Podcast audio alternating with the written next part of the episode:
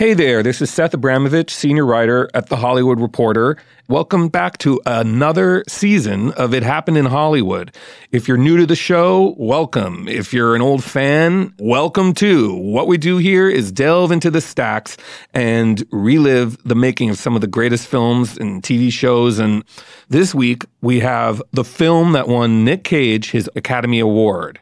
All that and more coming up on It Happened in Hollywood.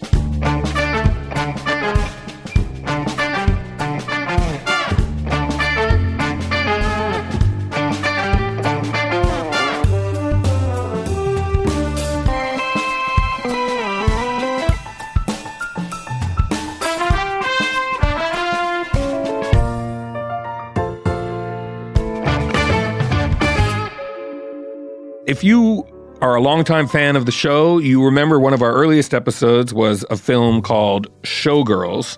The screenwriter Joe Eszterhas uh, shared his recollections with us. That came out in September of 1995 and was roundly ridiculed and for good reason, but also did have a lot of camp value and has stood this test of time. And um, but a month after that film, another film set in Las Vegas came out. That one was actually a good movie. It was called Leaving Las Vegas, and it was a very dark journey into uh, one man's uh, deep depression and and basically just having lost his way. The man was played by Nicolas Cage, and uh, he's a screenwriter living in L.A. who basically gets fired because he's an alcoholic, and he moves to Vegas determined to drink himself to death. I don't remember if I started drinking because my wife left me or I, my wife left me because I started drinking. But fuck it anyway. He has a bit of a fly in the ointment because he runs into a girl that he falls in love with. She's played by Elizabeth Shue, who until then was best known as a sweet faced all American girl from things like Adventures in Babysitting and Cocktail. But here she plays a streetwalker or a prostitute and definitely changed uh, the perception of her in Hollywood. And she also was nominated for an Oscar for this one. Anyway, the film was conceived, written, directed by Mike Figgis, a British filmmaker who came out of theater in England and London and um, had some big success with a film called Internal Affairs. Then he kind of stumbled with his films after that, and this was an attempt to get back to basics. Well, for our season premiere after an over two year absence, we're thrilled to announce that Mike Figgis is with us to walk us through the making of this incredible film, shot almost guerrilla style with handheld 16 millimeter camera on the streets of Vegas, and went on to be nominated for four Academy Awards adapted screenplay, director, actress in a leading role, and actor in a leading role, which was won by Nicolas Cage. So without further ado, let's get into it. I'd like to welcome my guest this episode, director and writer and composer Mike Figgis. Yeah, my pleasure. Mike, like all the films that we cover on It Happened in Hollywood, I rewatched them. And um, I remembered when I had originally seen Leaving Las Vegas, what a huge impact it had on me. Uh, and I'm happy to say that the impact was no less than uh, the original time I'd seen it when I rewatched it. So thank you. You've created something that has really stood the, the test of time. Oh, that's that's always good to hear. You know, uh, I haven't seen it for quite a while, so uh, um, I was thinking actually the other day. I I suddenly would like to see it again. Actually, yeah, I'll find a moment. You know, this podcast kind of tells the story of how a project like that comes together with a little bit of biographical uh, information about you as well. So, briefly, uh, you know, tell me uh, how you got to basically become a director. You came out of a, music world, right?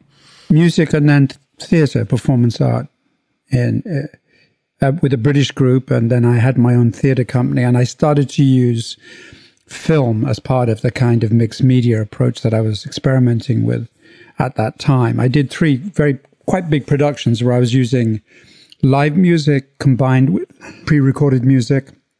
I was using the same actors on film um, as on stage, and so I was playing with the relationship between the like a screen presence, almost like as a dream element or whatever, and then so the narrative would be existing on on film, uh, and then that actor would exit the frame on film, and the same actor would then appear on stage and continue, and sometimes then interact with themselves via the screen. So I became very interested in the kind of theatrical relationship of film, uh, and then that kind of led to a sort of just an interest in cameras and uh, and obviously I was a huge film fan anyway, and was very you know because I was doing very experimental work. I was also influenced by obviously the Nouvelle Vague, Godard, and, and those people, um, and I wanted to then ha- try to make something that just was a pure film. So uh, and that uh, that coincided with the launch of a new TV channel in the UK, which was Channel Four, and they were commissioning a lot of new directors and so Neil Jordan and uh, Stephen Frears and, and, various people. I mean, they kind of had some break already, but uh, they were very much part of that Channel 4 wave. And I was smart enough to realize that because it was very difficult to get in the film business at that point in the UK. The union unions were super tight and it was a catch 22 system. You couldn't join the union unless you'd made a film but you couldn't mm. make a film unless you were in the union. So it's like I thought that was that was pretty tight. But I got a dispensation to make this one-hour TV movie for Channel Four. Uh, great cast with uh, you know Stephen Rea and various people, and uh, yeah, and then Roger Deakins, fresh out of film school, shot that on 16 millimeter, and um, that was my wow. first exposure to film. Yeah, proper film, you know. And then I bought a 16 millimeter camera myself and started shooting stuff, more experimental stuff. Meanwhile, trying to get funding together for my first feature, which was Stormy Monday. And uh, so it was a kind of, you know, parallel universe that I was teaching. Uh, I was still doing some performance and I was still playing music, but very much becoming more intrigued by what was possible with film because of the whole control thing of being able to edit, for example. That was a whole something you could never do with a theater production, unfortunately. But uh, yeah, I became intrigued. And then uh, Stormy Monday was a success and led to Internal Affairs with Richard Gere, which is a, a, major Hollywood hit and revived his career and I guess made you a player on in the Hollywood stage. How did that feel? It was bizarre because uh, I mean, I was I was not a baby. I mean, I was already in my late thirties. You know, by the time I made, I think I turned forty when I made Internal Affairs. You know, and I'd heard all the stories, of course, because Hollywood, as a kind of source of fantasy stories, is always very entertaining. So you hear these train wreck stories and how you're going to get eaten up by the Hollywood system and all the rest of it. So I went, I made it. I was so naive, kind of combination of naive and maybe cocky. I don't know, confident so I kind of went, wow, great. I, I kind of know this landscape so well uh, because I, I saw Robert Altman's The Long Goodbye and, you know, and all those great movies, right? Um, I found John Alonzo, who was uh, kind of a gift from heaven in a way. He was a fantastic handheld rogue cinematographer, obviously done Chinatown. So I kind of jumped in with a kind of an elite uh, group of people uh, and Richard Gere, who's a wonderful actor, as is Andy Garcia, as is Laurie Metcalf. And most importantly, a fantastic script from Henry Bean. And so everything worked pretty well. It was a kind of a hit. And then suddenly I found myself in a restaurant. Sean Penn would come over and say hello. And I think he's come to the wrong table. He must think I'm somebody else, you know. and then I kind of thought, you know, this kind of bullshit. I mean, Hollywood seems like seems like a very kind of friendly place, you know. then I made Liebestraum, and then I made, you know, uh, a couple of other movies, and then I kind of started to learn the truth about about the good and the bad of of the system of a big studio system, you know, and my naivety was corrected. You're as good as your as your last picture is basically what it boils down to. You have a lot of friends yeah. when you have a hit, and if you don't, suddenly things get cold. But interestingly, yeah, you are as good as your last thing, but you have leeway from the studio system. If you've done something that they liked, they will still give you the benefit of the doubt as long as you keep in the system and you keep working. You know, like let's say you're in post production, before the bad reviews come out, you make sure you've set up your next movie. Clever. So I understand leaving Las Vegas sort of came came out of that sort of period of disillusionment uh, in your career. Could you could you explain that a bit? I did Liebestraum, which completely tanked, despite being, I think, an interesting film. Um, and then I did a film called Mr. Jones, with again with Richard Gere, and and it was a TriStar, and that that really was a disaster because I fell out with uh, Ray Stark. Um, people kept saying to me, you know, just shut up, don't argue with him. But I kind of, it's in my nature to kind of fight for your corner. Uh, and that, that wasn't a healthy thing to do with Ray Stark. And that film just kind of dragged on and was a kind of unpleasant series of events. It was a, it was really the opposite of internal affairs. And by the time that did drag out, and then I made a very nice film, the Browning version, but the studio didn't really back it and it didn't really get the exposure that I think Albert Finney deserved for that film. And I was pretty disillusioned and I was dreaming about getting out. I was also dreaming about 16 millimeter, which I retained this great affection for after my first film with Deakins. And um, what happened was I kind of was hanging out with a bunch of people, uh, like uh, sort of Brit- some Brits, but some kind of Anglophiles and um, Mr. Chow was a friend, and there was a, like a circle of friends that were very nice.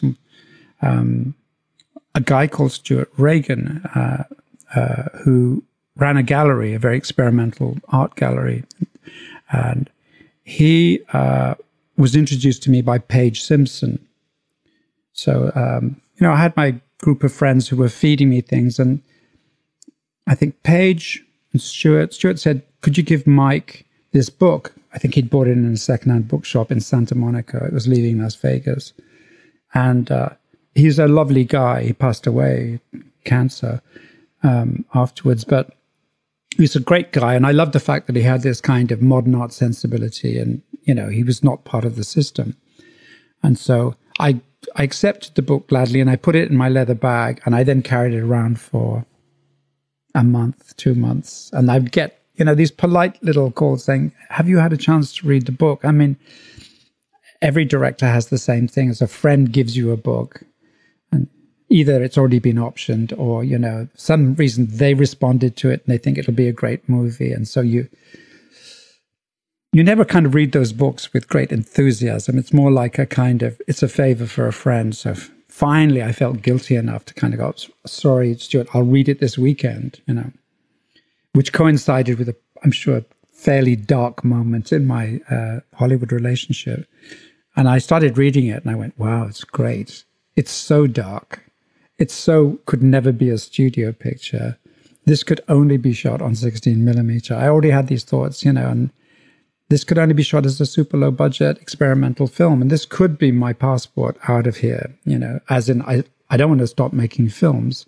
I just don't want to be in this constant kind of feuding with the studio. I mean, I never set out to quarrel with them. It's just that some of the committee decisions didn't seem to me particularly healthy. Just to explain for our uh, our listeners, Ray Stark, if you could just explain who he is and who is what his power was at the time. Well, you know, Ray was old school. Uh, mm-hmm. He'd worked with Barbra Streisand, very powerful, and very good, and he'd done some great stuff. Uh, I met him when he was quite old, and he was already, I would say, quite twisted by then. You know, he was he was quite a vindictive guy with a kind of very cruel, mean streak in him. I remember the first meeting I had with him. We went for lunch, and he he wanted to see what I was like, and I can't really repeat it on on this podcast. But he said something that was so vulgar, kind of sexist and misogynistic.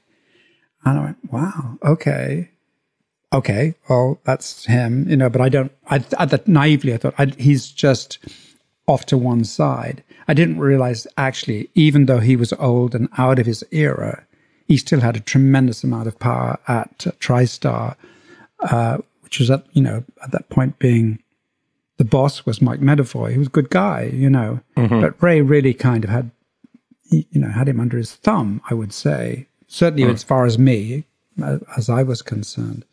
Um, and like I said earlier, I did make the mistake of I actually told him to fuck off on the phone, uh, which was not wise. But he was ringing up every day, going, "No, no more improvising. You know, sh- Lena Olin needs to wear a much shorter skirt. Now, why isn't her hair down?" I went, "She's playing the part of a therapist, you know." And he went, "Barbra Streisand was sexy in Prince of Tides. You know, why can't Lena?" And he put pressure on Lena's uh, agent, who then kind of put pressure on Lena Olin, saying, "Look, you know." Uh, the studio think you're not, you don't look good in this, and Mike's making you look too dull and whatever. And so she got very insecure, you know. So the whole thing was unpleasant. And Ray, actually, we continued to have af- afterwards a kind of, I thought, humorous, combative relationship. Because every time I saw him, I because I didn't care. It's not like I wanted to marry him or his money or anything. So by the time he'd screwed me over royally, um, and basically got to my editor and bribed her to do the cut, his cut, not my cut, etc., etc. So to me, le- reading Leaving Las Vegas, great novel, mm-hmm. uh, was like manna from heaven because it was about something. And also, Mr. J- Mr. Jones was supposed to be about something. But, you know, Richard Gere did a great performance in the first cut as a bipolar manic depressive, and he was fantastic by the time they butchered it and Jon Amiel came in and reshot the ending and re-edited the film, uh, it turned into something that was a bit bit silly, really. And so, leaving Las Vegas presented a character that was not dissimilar, but I thought there's no way I learned my lesson. This will never function within a studio system because it's too dark, and he he kills himself. So um, it's almost like interference proof, you know, because uh, it is what it is, you know. And just uh, to talk a bit about the book, uh, it's written by a guy named John O'Brien. It's it's um, it's a memoir, right? It's not fiction. It is fiction. Oh, it is fiction. Yeah, but, but it, maybe it, semi it is, autobiographical. It's so close because I got to know his um, his ex-wife, his mum and dad, his sister, and they all sort of said, "Yeah, no, this was totally autobiographical." But and so John was a like an aspiring um, screenwriter from the Midwest who came out to L.A. Not a screenwriter. He was a novelist, you know, pure novelist. And uh, okay. he wrote, I think, three novels, all very good, uh, all very dark, you know, and uh, had a very small kind of like fan base who people who actually really had spotted him as as an aspiring, you know, writer. Um, yeah.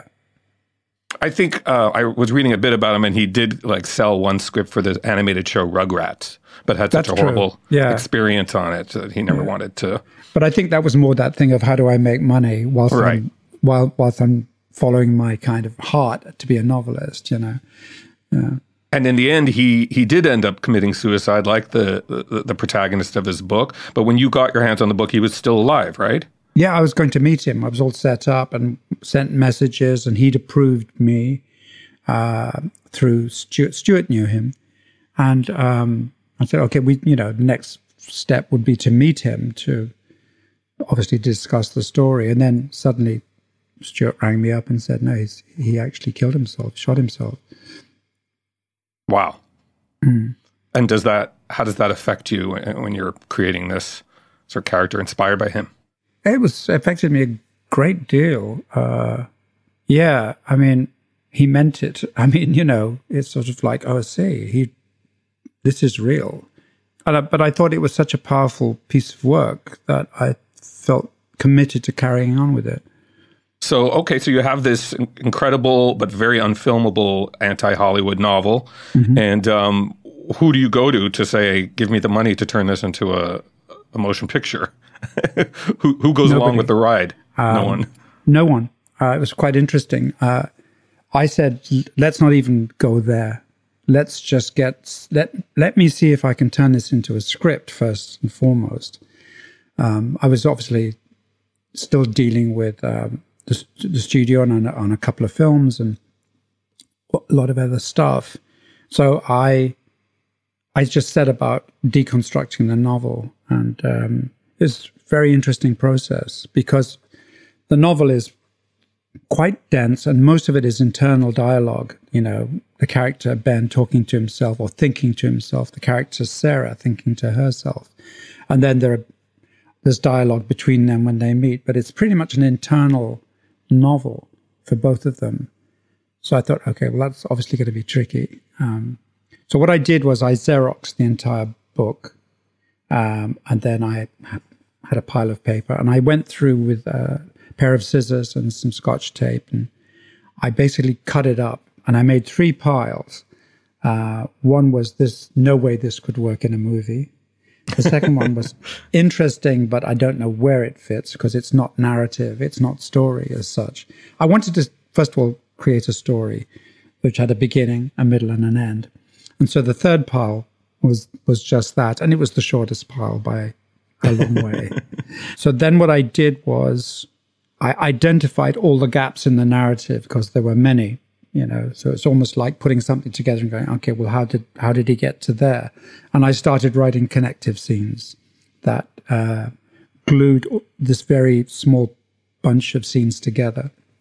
And in that process, I started delving into the second pile, which is quite interesting, and thinking, oh, that actually would work quite well there. And um, with complete disregard for his original timeline, you know, I didn't damage his timeline in the in the sense of his trajectory, but in terms of like that's a really good scene. I think that would work better there, and so on. And that continued, by the way, right through to the the edit as well. Um, and then uh, and then I basically put it away in my desk, and uh, and then probably four or five weeks later, I got it out and I read it again, and then identified, okay, it's not bad, but there's a big gap here, and so I think I did three passes in that way, each time delving into the second pile and then beginning to find, okay, there's stuff still in the first pile, the totally would never work in a movie pile, that actually is quite good.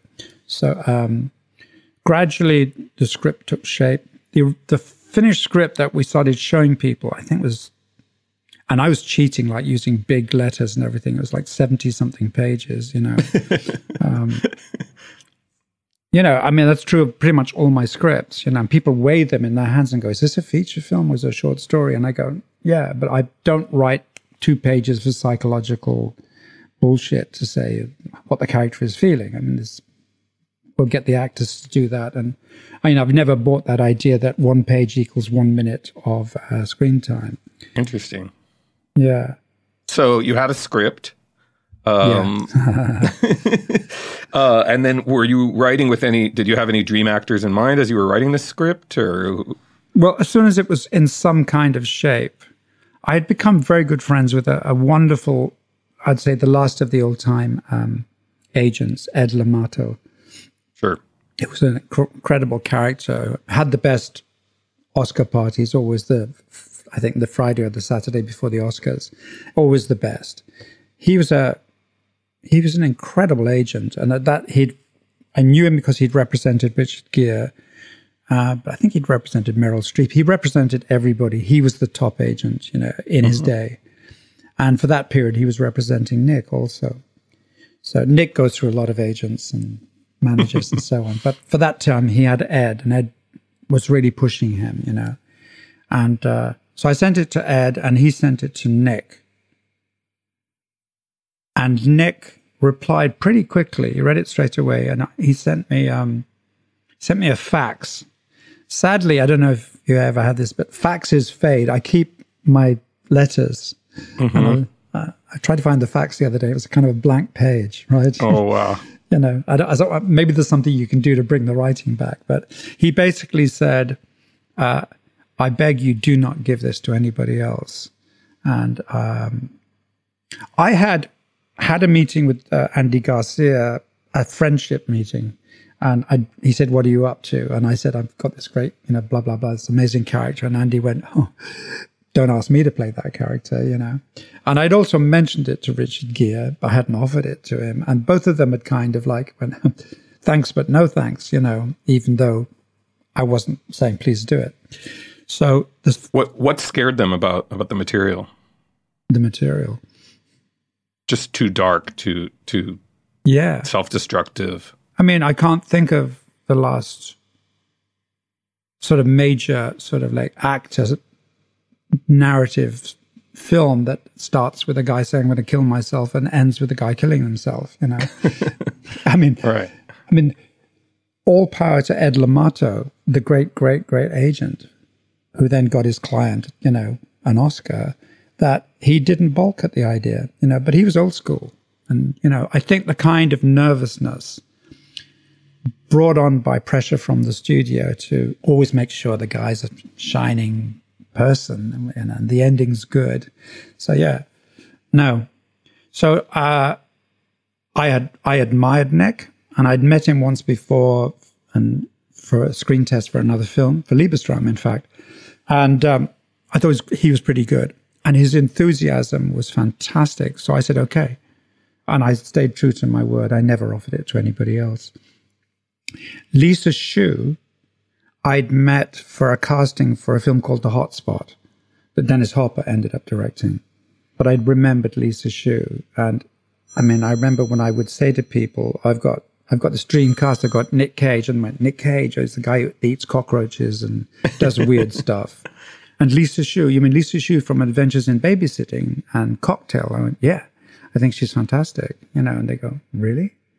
Nobody could understand what why I was doing that, uh, but I was pretty sure they were they were fantastic. They would they would be great, and so I had my cast in place. So my package was this totally depressing script, two actors that people weren't sure of. Um, and then something momentous happened um, as part of the Hollywood game was I was represented at ICM by Jeff Berg. Jeff Berg had seduced me away from the Morris office from a perfectly good, um, very lovely agent um, called Mike Simpson who I feel guilty to this day that I left him because he he actually came to England and found me and signed me up. But you know, you get you're made to feel so insecure when you're in Hollywood when something doesn't work. And Jeff Berg basically rang me up and said, "You need a stronger agent. I can get you better work." And I fell for it. And he said, "I will be your personal agent."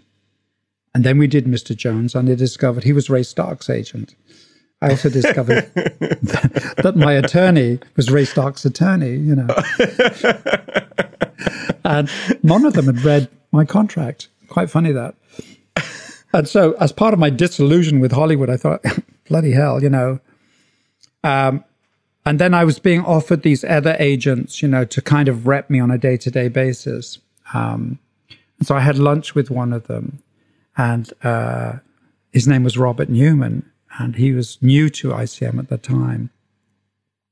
And Robert, I liked him, but I, you know, we were about, I was about to go to Cannes because the Browning version was in competition there.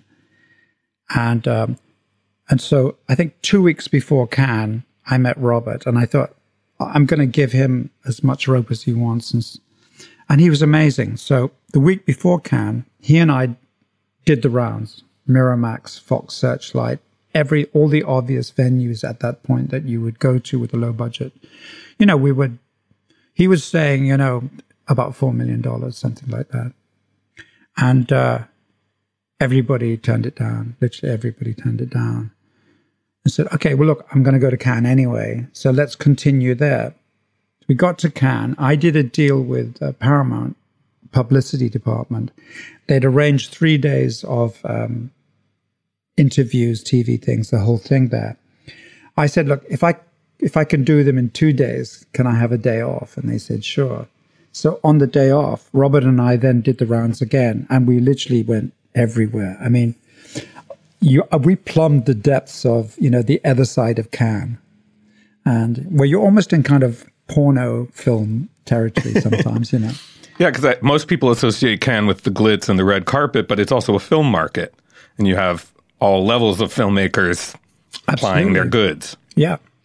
So at, towards the end of that day, we end up on a yacht somewhere with a, a French film company called Lumiere and uh, uh, Lila Cazès, this rather very eccentric producer, and her husband. Um, they'd read the script and they'd responded to it and they liked it, um, and sort of made the sort of noise. I mean, but we know those noises. Everybody, you know, like the proof is, you know, going to be a three, four weeks later. You know, was are you actually serious about making this? And they said they were, and so we left Cannes with this kind of half assurance, and then that turned out that they were serious, with a lot of caveats. You know, like nothing's nothing's ever that simple, and uh, Lila, God bless her, was also kind of crazy and very eccentric. Uh, and had a very, very strong will and uh, opinion about everything. So when I started to make changes in the script, she went, "No, no, no, no. We, I already signed off on you know the original script, and I, you know, I'm a working writer director, and I know that the process continues till you start shooting. So, uh, but that got us finally the the one company that responded was Lumiere. It's not like we were in competition with anybody else. And they had an office um, just off La Cienega, uh, somewhere near the Beverly, Beverly Center, you know, um, and got back to LA and, you know, started having more um, intense meetings. And then finally, it seemed like we were in pre production. So that's how, how it got going. You were based in Los Angeles at this time sure. in your career? Hmm. Uh, but you're based in, in the UK now? Yeah, yeah, yeah. Uh, and so they gave you what's practically a micro budget. I mean, what was it? Three, four million dollars? Yeah, I mean, who knows? I mean, I never saw. I never, never saw, saw, the money. The, I never saw the money. I mean, I mean, Nicolas and I never got paid. You know, for the we never no. got our, yeah because they said the film never went into profit. You know, um, whatever.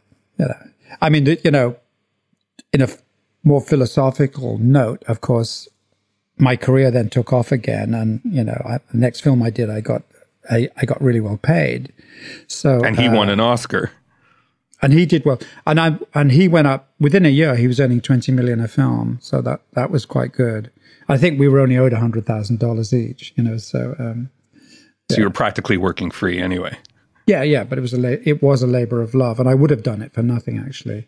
And Nick, by the way, God bless him, it's eccentric dude though he is, he kind of he bankrolled the pre-production in the sense that he took a suite at the Chateau Marmont for us to rehearse. He rehearsed by getting drunk every night so he could get in the mode. Now he was heart and soul. He put himself into this into this character and and the whole production and was generous to everybody. I have to say. And uh, you mentioned earlier that Roger Deakins, who did your first film on 16 millimeter, uh, he of course mm-hmm. is you know one of the greatest cinematographers of all time, one of the most Oscar nominated, if not the most Oscar nominated. And that you you made a decision to to go back to 16. So is yeah. that is that an economic one? Is that an aesthetic one? Uh, like what was the thinking there? Well, I mean, I'm in pretty much the same situation right now, which is uh, having gone through the digital revolution, which I was pretty much part of the spearhead of that movement, you know, with Time Code and those those movies. I find that we've gone back to the same system where obviously everybody loves the Alexa and the, the Red and so on. But these are cameras that are getting bigger again. The lenses are huge and it requires usually three rather stout man to carry all the stuff and, and be intensely around monitoring everything. It's become tech heaven again. And I felt, having worked on a number of pictures in the studio system on 35, that the cumbersomeness of the equipment and the number of trucks actually resulted in lost time with the actors. And I found myself always waiting for the lights, always waiting for the camera in some way. Not to blame the cinematographers, but it just, the stuff was too big. And I kept remembering 16 millimeter, and particularly the Aaton camera, was such a beautiful thing. And I love the quality. I love the image quality of Super 16 and 16 millimeters. So I had bought a 16 millimeter Aaton to shoot a couple of experimental films before I went to Hollywood. And I still owned that camera. And it was the camera that Peter Greenaway had used on the Draughtsman's Contract. You know, so that looked pretty good. I was convinced that 16 was the way to go because with such a small budget, I needed time with the actors. So I needed a brilliant line producer who was tough needed a brilliant sound recordist. And um, Declan Quinn, who was wonderful, uh, agreed, had shot on 16 and was happy with it, and was happy with, and this was a key thing that I was also going to shoot. Because in the process, usually on the Browning version, I'd started to shoot second camera. And as soon as that happened, I went, oh my God, this is what I need to be doing. I need to have this connection with the actors. I need to be shooting. So, and I'd always shot stuff and I was a photographer and I knew all about cameras. So it wasn't a challenge to me. And so I had my own 16 millimeter camera. I said, look, I'll bring mine and, and we'll shoot everything on two cameras and that'll save time. And I laid down some dogma type rules. Like we won't have a big truck. I don't want to carry any track with me. We'll either go handheld, we'll use available light or just kinos or just the most simple lighting. You know, it's got to be beautiful, which leaving Las Vegas is. Everybody looks good. But we didn't use a huge lighting rig. Or, uh, the only time we ever lost time was when uh, when Declan Quinn decided to light the scene, and it was a daylight scene, and we basically lost the scene, you know, because it took so long to light. So it sounds like you have a very tight crew. Like, is it just a handful of you? You, Declan, the sound person. Uh, he's got like probably two AC camera assists. Um, Declan, I mean, um, Pavel, who was my genius sound recordist, who I worked with on, I think, f- you know, four or five films and documentaries. He's the best sound recordist I've ever met in my life. Sadly, he's retired, gone back to Poland, but he had a boom. Um, that's all. And then the interesting thing, you know, was because it was Super 16, not 35, the crew was super relaxed. People were helping each other. People were picking up cables. They were like, and the people were very happy because we were working. I was, me and the line producer uh, were kind of almost fascistic in terms of like, you know, it's like, I would say uh, to the first AD, you know, give me like a 30 minute warning. Locations were like really tight and i would kind of i would shout out we've got 30 minutes to get this shot. Non-negotiable. Non-negotiable. And we'd stick to that. We'd stick to that. And uh and we and we so we kept to the schedule. We didn't lose anything you know and then became very inventive like there's a scene in lovely scene in the film which is on a lot of the posters where they're underwater and Nic- nicholas is drinking underwater you know and she dives in to join him we didn't have the money to do an underwater shot. And we were in Vegas, and the Las Vegas Film Commission hated us because it was a film about a terminal alcoholic who kills himself. They thought that was bad publicity for for Vegas because that just doesn't happen there, right? Which is ironic because we stayed in the cheapest, cheapest hotel in Vegas, and there were bloody footprints on the wall next to the bed. And I thought, Jesus, you know, you, just like six feet off the ground, there was a bloody footprint on the wall. You oh know? Oh um,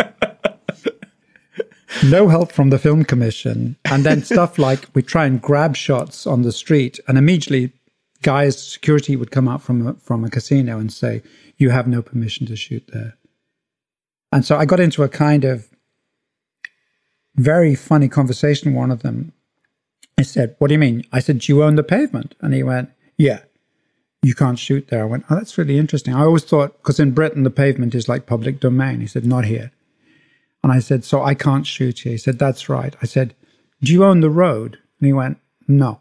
I said, so if I'm in my car with the camera pointing out of the window, are you going to stop me? He said, no, that's okay. So I said, okay, negotiated that. That's fine. Okay. um, but it was kind of, it was a, you know, tedious trying to kind of like get stuff and shoot. And so we'd made a deal that we would shoot the key stuff in Vegas where we needed all the free neons and everything. And then we would camp and get out. And then we got to Laughlin, you know, which was much more user friendly and they were happy to see us, right? Which was the kind of geriatric version of Vegas, right? you know, just average age seemed to be about 90 and people just dying on the slots and things, you know. so, uh, so we were literally leaving Vegas. We were leaving Las Vegas, and Annie Stewart, my producer, suddenly went, ah, look at that. And I said, oh, wow. And it was like a 50s motel on the outskirts of Vegas. And it had a swimming pool that was built up. So not, not sunk, but built up. And on the road, in the side of the road, was a big window and you could see into the swimming pool. I went, wow, okay. We went in. I said, can we shoot in your swimming pool for like an hour? And they said, sure. Um, we immediately like blacked out put some like black wrap around the, you know, to shut the sun out, set up the camera, got Nick and Lisa into their swimming costumes, like, and then threw them into the pool and said, okay, just do that scene. Uh, we shot it in like 30 minutes, got back in the car and drove to Laughlin. And it's a beautiful scene, you know. Can you imagine trying to shoot that on 35 with a full crew? and then having to negotiate. And they would see uh, all the people outside and go, "This is going to cost you a fortune. It cost us a hundred bucks," you know. So uh, amazing. Uh, yeah, it's I mean, it's almost guerrilla filmmaking. It sounds sure. like. Yeah. And while you're making it, are you thinking? This is going to be a multi Oscar nominated. like, what do you think is going to happen to this thing? No, not at all. I, I didn't care. Uh, I just was so happy and the crew were happy. And Nick was happy. Everybody was happy uh, because the work was so good um, and so intense and so emotional. I really like. I think the first time on an American film when I had that kind of like that feeling of everybody just like just wanting to go to work and working so hard, like no time off and no one complaining. No like, oh, I, I demand that this, you know, I'm so tired. None of that. Funny enough, the same crew I used on the next film, which was One Night Stand, 35 millimeter Union Studio, night and day. They all turned into kind of union reps, and uh, you know. There's a few sequences that obviously, you know, very difficult material in this film. Um, I wanted to ask about the the gang rape, which uh, is a tremendously effective scene. Uh, obviously, you know, horrifying, but uh, the the three is three college age guys or two college age guys that sort of hire uh, Elizabeth Shue's character uh, to come and um, you know do her thing, and um, it gets uh, very dark and very violent very quickly. So, uh, wondering where you know where you found these these uh, guys and and and you know how how do you shoot you know in, in this era you have all kinds of you know intimacy coordinators and things but this sounds like it was it was quick and uh, mm-hmm. must have been a pretty uh, devastating scene for her to play if you could talk a bit about that scene well, you know i mean the key statement here is, is that elizabeth shue is a phenomenal phenomenal human being and actor. So she was totally fine about the scene because it's part of the character. Um, she's married to Davis Guggenheim, and I, I, actually had breakfast with Davis before we shot and went through, you know, the what was going to happen with his fiance and discussed the whole thing with him. But she totally immersed in the part, so for her, it was like, funnily enough, it was much more, I think, more difficult for me because uh, I was by then completely in love with Elizabeth as a human being. I remember threatening the boys I mean, the boys, sweet guys. I mean, they were just, they're just actors, right? Um, so I said, and then this is not method. They, they were the sweetest guys. I said, but you need to be realistic. But I'll tell you now, um, when I say cut, and if any of you ever step over the line, I will personally kill you, you know, you know, so it, that, there was so much respect on this, on the set. Plus, it's quite interesting compared to a lot of other films, the way it was shot. So it was shot on a video camera for the most part because it was their point of view, which makes it much more brutal. And uh, I think it's fair to say I resisted as much of the graphic possibilities as I, as as I could.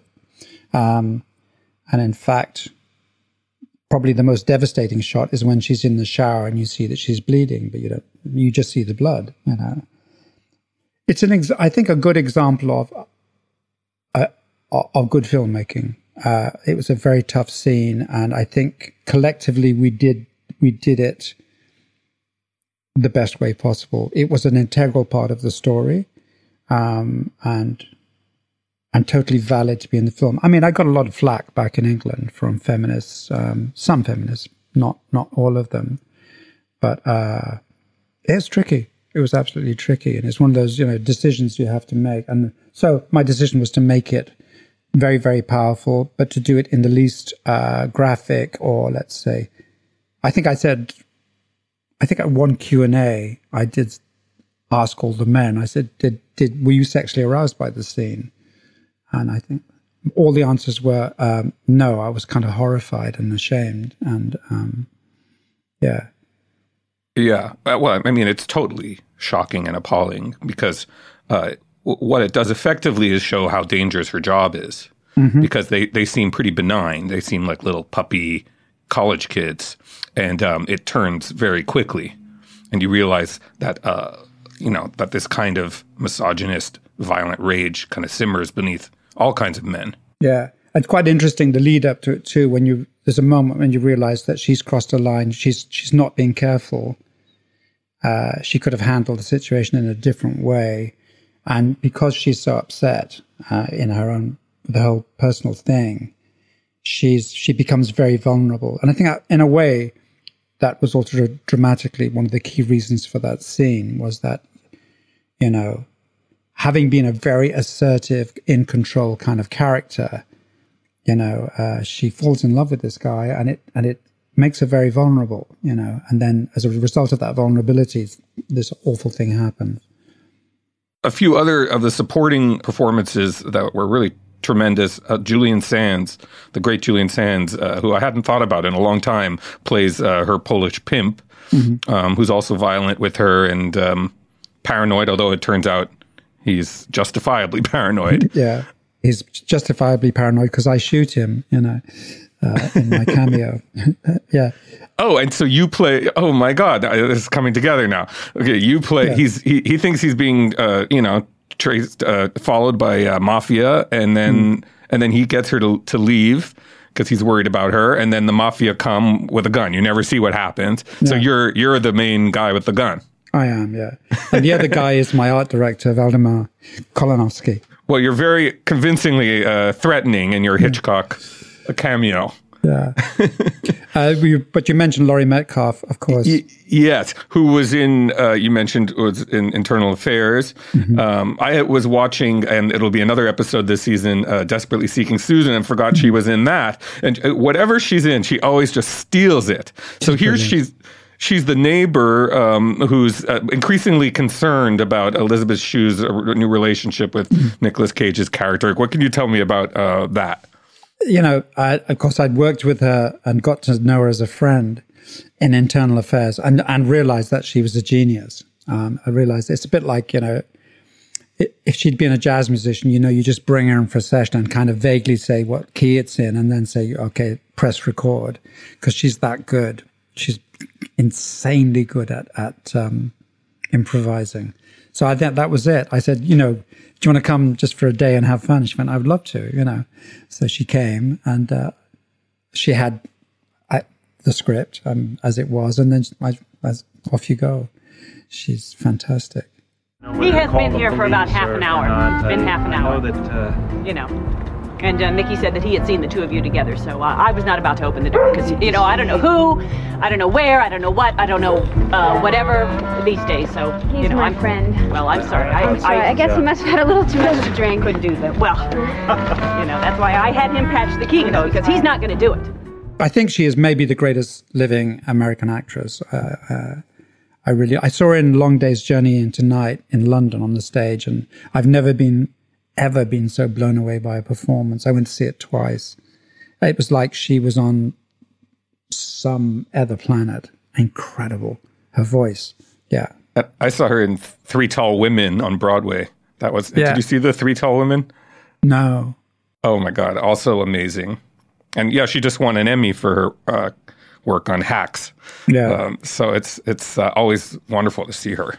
Yeah, and then the other cameos, which are. uh which were wonderful. So we have uh, there are lots of sons and daughters of Hollywood. So we have Jayne Mansfield's daughter, you know, Mariska Hargitay. Mariska. Yeah. We have uh, uh, at the Huston dynasty, we have Danny Huston.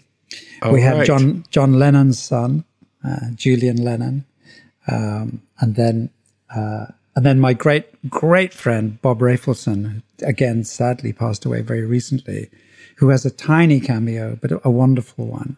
He's in a restaurant and he just has one little chat with Nicolas after he's had a spat with Elizabeth. So yeah, so these people would kind of on a daily basis would turn up. Valeria Golino, you know, um, and as as you mentioned, Julian. So that was also like a fun thing because the shoot wasn't very long. It was like three weeks or something. So every day there'd be a kind of like a, another friend would pop in and and do a cameo. It was nice. You had Richard Lewis at the beginning. Oh, Lewis was fantastic. Yeah. Yeah. yeah. Now, Nick, you know, I think people think of him as one of the more intense, immersive actors. And you mentioned that he was getting drunk at the Chateau Marmont to prepare. On set, was he drinking uh, to, to get into this guy's headspace or? He wanted to. This is a kind of uh, a little spat that we had. He kind of won. He suddenly said, I think I'll want to do the whole film drunk. Uh, with an earpiece, and I have an assistant who's just going to feed me the lines because he'd heard that that's what Brando did, right? and uh, I said, "No way, Nick, no way. It's a low budget film. We don't have time for you to be drunk." You can never, never ask me to stop drinking. Do you understand? But he got it into his head that he he wanted to do the scene drunk. So without telling me, the scene in the casino where he overturns the casino table and has a fit. Um, Annie came to me, my producer, just before she said, I, I, think you ought to know. He just drank a bottle of vodka. He's off his face. And I went, What? And we had permission to shoot for one evening in this casino, not super friendly. And I went, Okay, two cameras, definitely, you know. And he improv that scene and, you know, he smashed the table, he smashed a computer, he knocked over um, the waitress. it's a wonderful scene. What? What? No! No! Fuck you! Fuck! Fuck it! Ah! Ah! Ah! Ah! That's fine! You can't shut me!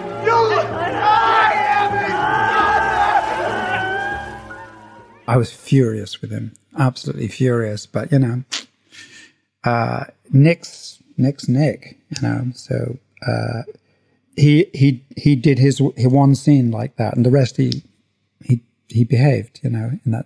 Um, it's not that he didn't behave. He just he's so intense, you know. So the the scene where he turns over the the poker table or the blackjack table that that wasn't scripted. That was he improvised that. Well, the scene was obviously scripted, but the manner in which he did it, you know, uh, was like a, a hundred times more intense than than was written in the script. You know. Okay.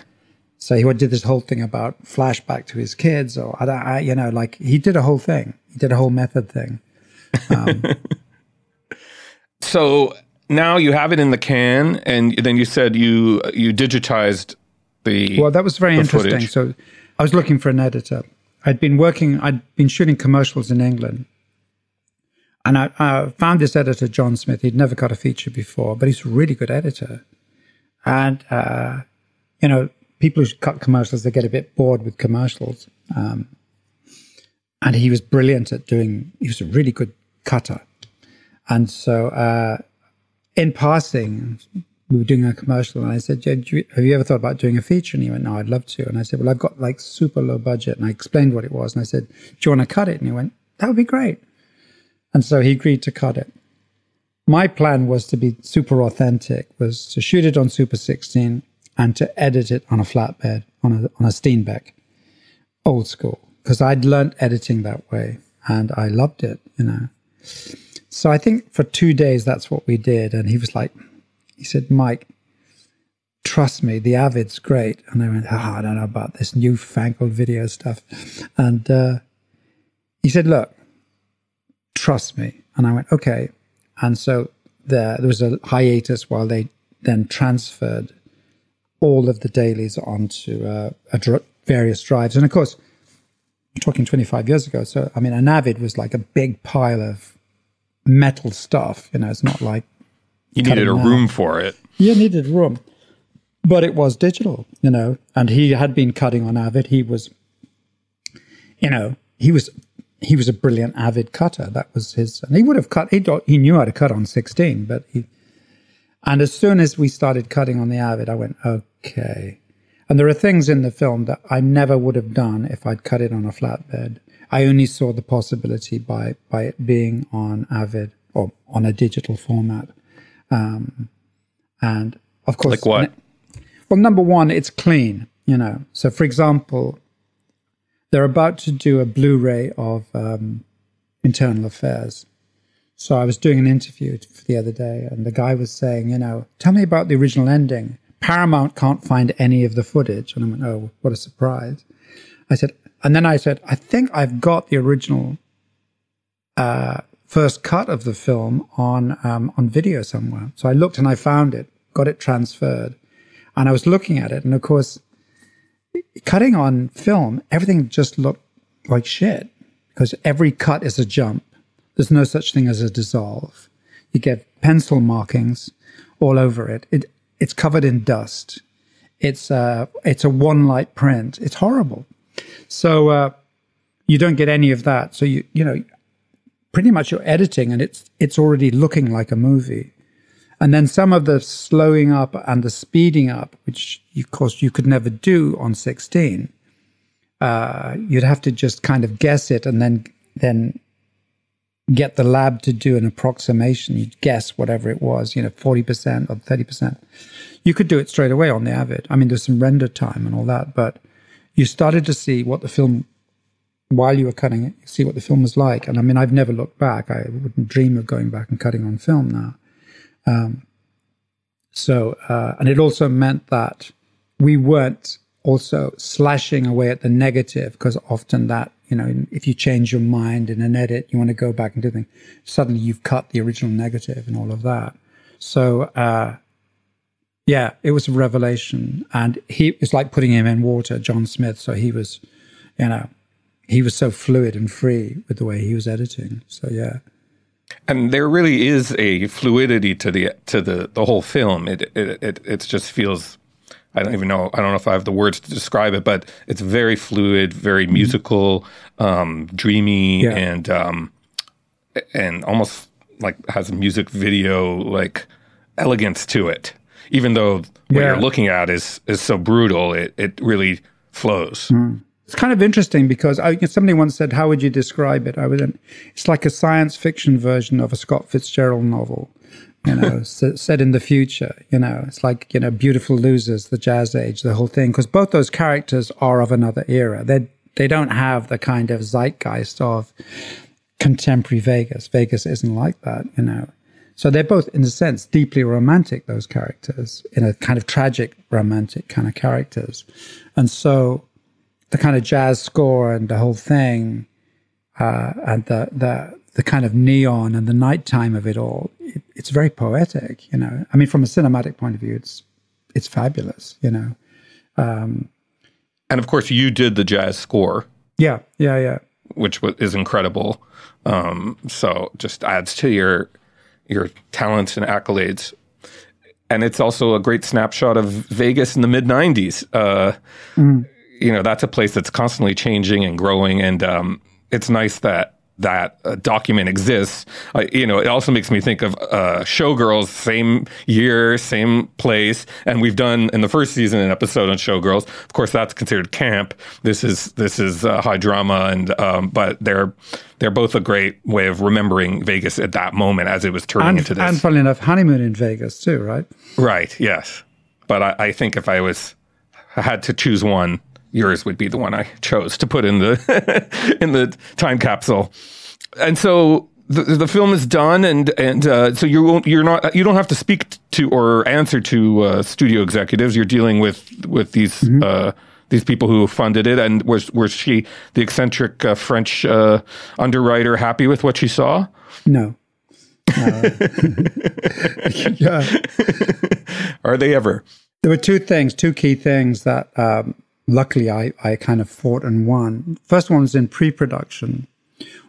Let's say we're a week before we begin shooting, and at that point, you know, suddenly it's a reality that we're going to shoot. We have a crew, we have a cast.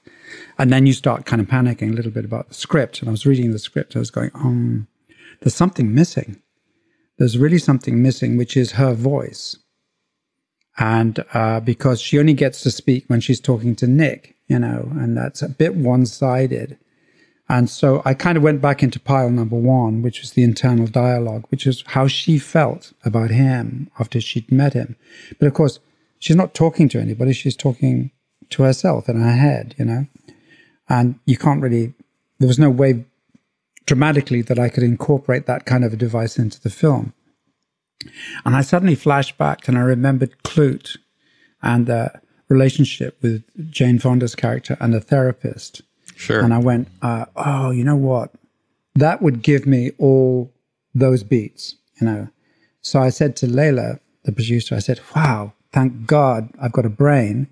Um, I suddenly realized there was something missing, and here's what I suggest. And she went, no, no, I don't give you, I don't give you permission for that. Uh, I don't think we need it. And I went, trust me, it's not going to cost anything. Trust me. And she went, no, she's just stubborn. I thought, wow, this is so stupid because even if it doesn't work, what's, what's the difference, you know? So then I called for a camera and sound test day before we started shooting. And I secretly uh, collared Elizabeth and I gave her these pages from the, the pile. And I said, read all of this. Don't memorize it. Just know it. And I said, as part of the camera test, I'm going to be your therapist and I'm going to ask you some questions. And, wow. Uh, I'm going to be off camera and, and we're going to test your Vivienne Westwood outfit uh, or whatever. And uh, it's going to be a sound test.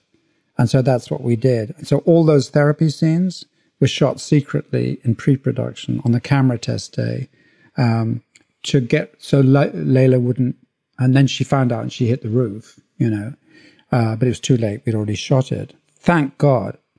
Those scenes gave Nick Cage the Oscar because the audience liked him because of what she said about. They were able to love him despite the fact he was a total train wreck. It's just like this thing's happening really quickly, you know, and um, I just don't know what's going on. I mean, just the second I met him and the way I, I said my name, you know, I just said, Hi, my name's Sarah, and that's not what I do. And uh, it's just, it's all happening really quickly. I just felt like we were, we've been together for a long time, you know, it just felt so easy and, and I felt like, um, I felt like I was me. I didn't feel like I was trying to be somebody else. So that was obstacle number one with Dear Lila. Then in post production, we started doing the music, and um, I rang my friend Sting. You know, I made my first film with Sting, Stormy Monday. He'd become a friend. We're from the same town, Newcastle, and uh, we'd kept in touch. So I rang him up and I said, I, "Listen, I made a super low budget film, and I've got a huge favor to ask of you. Will you sing three songs for me? And he went, Sure. I said, Just piano and bass. And he went, Sure. Find a pianist and a bass player and come over next week and we'll record them. So I went to his house. I found a fantastic pianist and bass player. Um, I produced the sessions myself. I chose the songs, you know. He got the sheet music. We did all three songs in about three hours, maybe two takes, three takes maximum over each one. The pianist was incredible. And it was like, wow. And they're so perfect, right? So I put them in, into the cut and showed it to Lila, and she went, I don't like Sting. and I went, I said, oh, by the way, he, he did it for nothing. He didn't wow. charge me any money. Uh, I said, Lila, do you know what that's worth in terms of soundtrack, even if you're not a fan, you know? He said, No, I already played it to my mother. She doesn't like it either. so this is funny. So I said, Okay, well, obviously we need some songs. So I'd become smart in dealing. There's no no point in head on because I'd never win a head on battle with her. So I said, okay, uh, well, let me call you back. So I went, okay. So I called her back and I said, so Lila, uh, okay, I hear what you say. Um, here's an alternative. So when I, before I made films, I was a performance artist. and I wrote an opera in German. It's really about just about death. Um, and there are three songs in that um, in German. One is called Ich wein um meine Eltern. I weep for my parents. There's another one called Unendlich Schwarzhole, Infinite Black Hole. and I said, it's kind of, the more I think about it, the more appropriate this is. And the German somehow is very good too. And um, I said, I would sing those songs. And she said, I'll call you back. And so she calls back. She goes, okay, we'll go with Sting. And I went, brilliant. I said, I'm so insulted. yeah. You being a director, I think you need a lot of skills, and one of them is, I think, psychology. well, I think you know we talked about Ray Stark. I learned my lesson, right? The Stark, the Stark lesson, which is you know, as Mike Medavoy kept saying, like Mike, just keep your mouth shut. It'll everything will be fine, you know. Um, I think I need to learn one of those lessons one of these days. Yeah. Um, but moving along, so uh, so the Sting songs were uh, uh, who were the, the, who was the composer of those those three? Uh, well, the main composer, let's say, is uh, Angel Eyes, which is such a great song, right? Because uh, it begins the the film is Have you ever have you ever had the feeling that the world's gone and left you behind? Have you ever had the feeling that the world's gone and left you behind?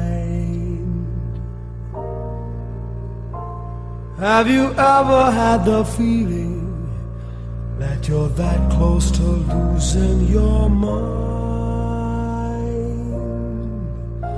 You look around each corner, hoping that she's there. You try to play it cool, perhaps, pretend that you don't care. Uh, he just does the um, the verse, and he doesn't do the song. It's that scene where he's collecting all the alcohol in the supermarket. Right. Um, so that and my one and only love, which is really just a most beautiful ballad, one of the most beautiful ballads I think of the Great American Songbook. The very thought of you makes my heart sing like an April breeze on the wings of spring, and you appear in all your splendor. My one and only love. But Angel Eyes was written by Matt Dennis, who was a very famous Las, Las Vegas character um, who wrote a lot of hits, you know, and was a really interesting guy. In fact, he wrote to both Sting and myself after the film uh, came out and said he he particularly loved Sting's version because there's so many versions of Angel Eyes, you know.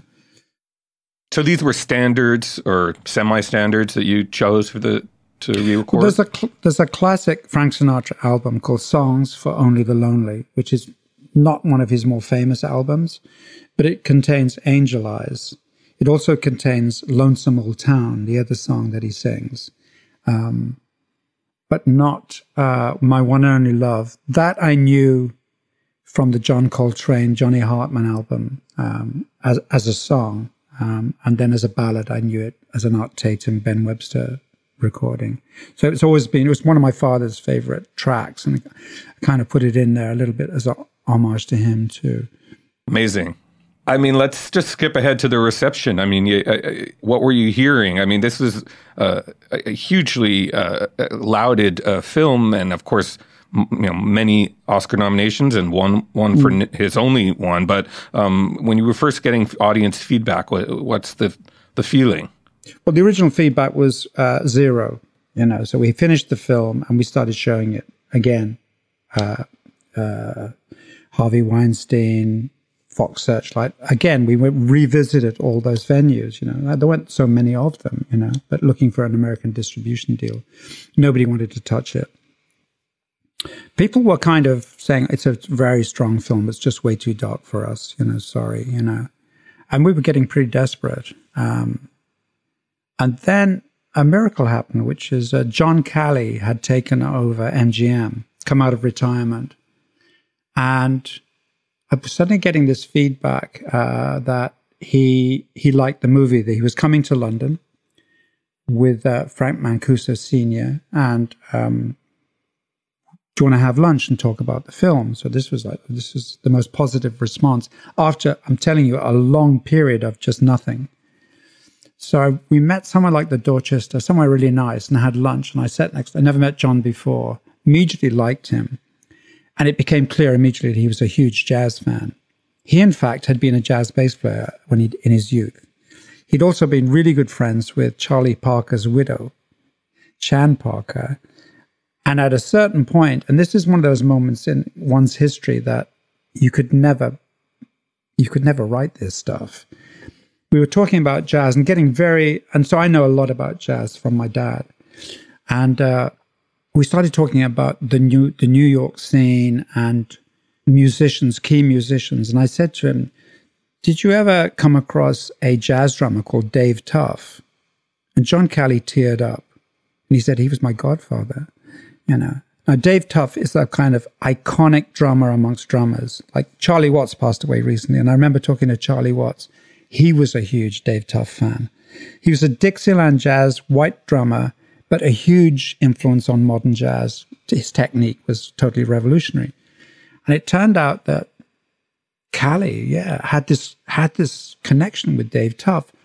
And I remember at a certain point Frank Mancuso Senior saying, uh, "Well, gentlemen, are we are we finished? Would you like coffee?" We'd just been talking for like two hours about jazz, and and then sort of in parting, John Calley said, "Oh, we're going to make this movie by the way. We're going to distribute this," and MGM picked it up, and through Calley, they started this very aggressive campaign of screenings and the reviews were on the fence. And then um, one review came out. Um, the British uh, film critic, what's his Thomson, um, David Tom- Thomson, and he wrote a two-page review, and that it was the tipping point.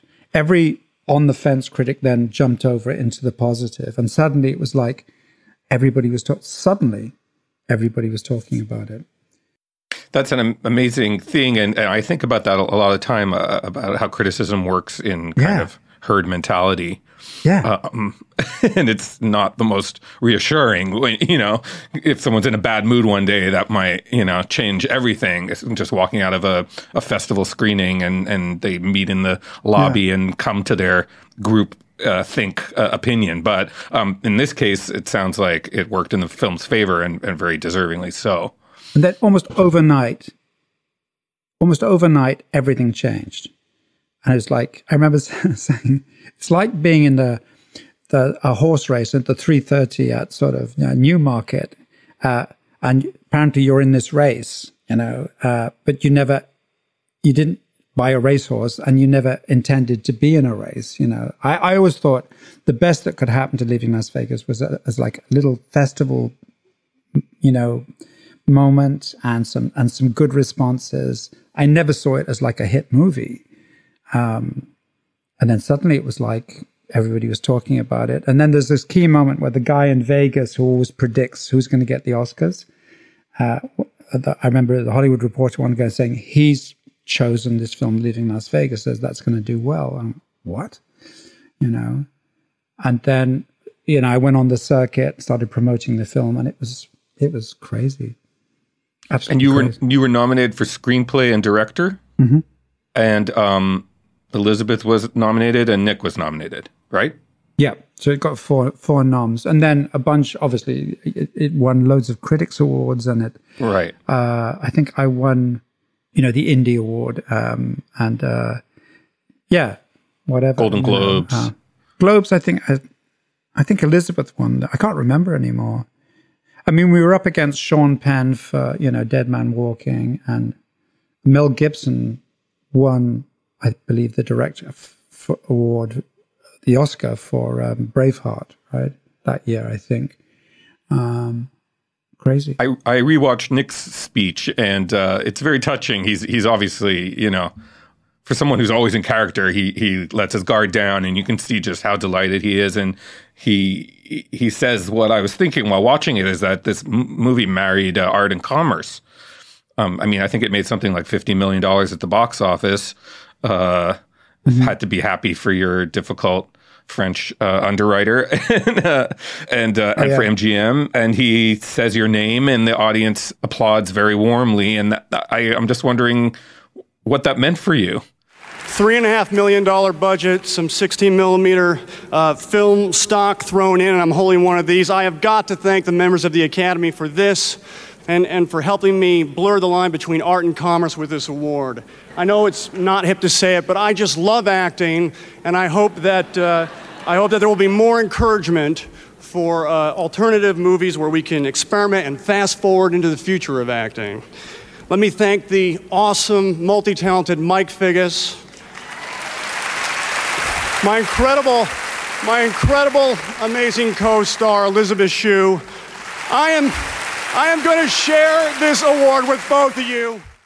I mean, obviously, this this came from a, a, a place of pure artistic uh, uh, impulse, and that you weren't expecting it to be seen. I, I saw the whole thing as being like a kind of wonderful opportunity to uh, get temporary membership to a club and observe like how that how the grown-ups and the you know that the Spielbergs and everybody how they all what that club was like you know and you know the membership sort of petered out after about 18 months I think because I didn't follow up I didn't pay my dues basically but um you know I could have gone on from there and and and built a proper Hollywood career but I you know I'd always thought of this as like a way out back into more into the indie stuff that I was more interested in anyway. Um, so I was fascinated. I mean, Oscar night was to me just totally fascinating. You know, like just watching how they structured the the ceremony, um, the speed with which they hurtled people off the stage in between the ad breaks, and you know, uh, there was a moment when Christopher Reeve came on in a wheelchair. You know, and everybody was like standing and applauding. And then they went to an ad break, and I just heard some "Get him off the stage now!" Like, oh no! four like huge guys like manhandled his wheelchair off because there was Oh, like, my. and in the background there was a video of of of Cindy Crawford licking the designer stubble of some guy's face, and I don't even know what the what the product was. I just like the experimental in me was like going, "This is beyond bizarre," you know. Uh, I loved it, you know. And what about this idea that you are entering this rarefied uh, club, you know, with your nomination, and you know, were other directors coming up to you and saying, "Welcome, you're one of us now"? And I mean, yeah, I mean, I've always found, funny enough, Hollywood very welcoming in terms of like within the directors club. You know, there's certain there are directors that I respect are, were always pretty respectful and nice to me. Um, what was bizarre, like one day I'm back in London and my agent rings up and said, Stanley Kubrick wants to talk to you. Is it okay to give him your phone number? I was tempted to say no. Know, tell him I'm busy. I went. I said, "Are you serious?" And they went, "Yeah, he he's read your, he's seen the film, and he wants to talk to you." So I said, "Sure." Twenty minutes later, my phone rings, and it, it's Stanley Kubrick, and he said, "You know, thank you for your time. Um, I saw your film, great work. Blah blah blah. Can I ask you some literally some practical questions? How you did it?" And we proceeded to have. He interviewed me and said about sixteen millimeter. Uh, and he said he was intrigued. Probably he would never shoot anything on 16, but he just, and he said, how, how long was your shoot? And I said, three weeks. like, I could just hear him laughing. And I was just like it's coffee break for him, isn't it? for him, that's one take, Yeah. one shot. It's three Um, weeks. You know, and yeah, Spielberg, you know, sent me a lovely letter and said, come and have lunch and let's talk about doing a project together. I mean, all that stuff happened, you know, um, came to nothing, but there was that, there was that, it was nice, you know, it was not real. I had, I knew that this was like, okay, the fun will stop and you have to go, go back to some sense of reality again, you know. But in a sense, what is real is is the is the fact that you made a, a masterpiece and that it will stand the, st- the test of time. It's on Amazon now, Amazon Prime, so uh, anyone with Amazon Prime can watch it. It's it's a pretty nice print, I thought. I encourage everyone to either see it again or see it for the first time if you've never seen it. Leaving Las Vegas, one of the great love story, tragic dramas of the of modern time. So thank you so much. This was really fabulous. It was a great pleasure talking to you, and um, good luck with everything. Okay. Well, I hope you enjoyed that as much as I did. Uh, I really love that film, and now I have just a whole new layer of appreciation for it. So thank you, Mike Figgis, for joining us this week. If you want to watch Leaving Las Vegas, it's available to stream on Amazon Prime. Next week, we're going to have Susan Seidelman, the director of the 1985 hit Desperately Seeking Susan, that of course launched Madonna's career.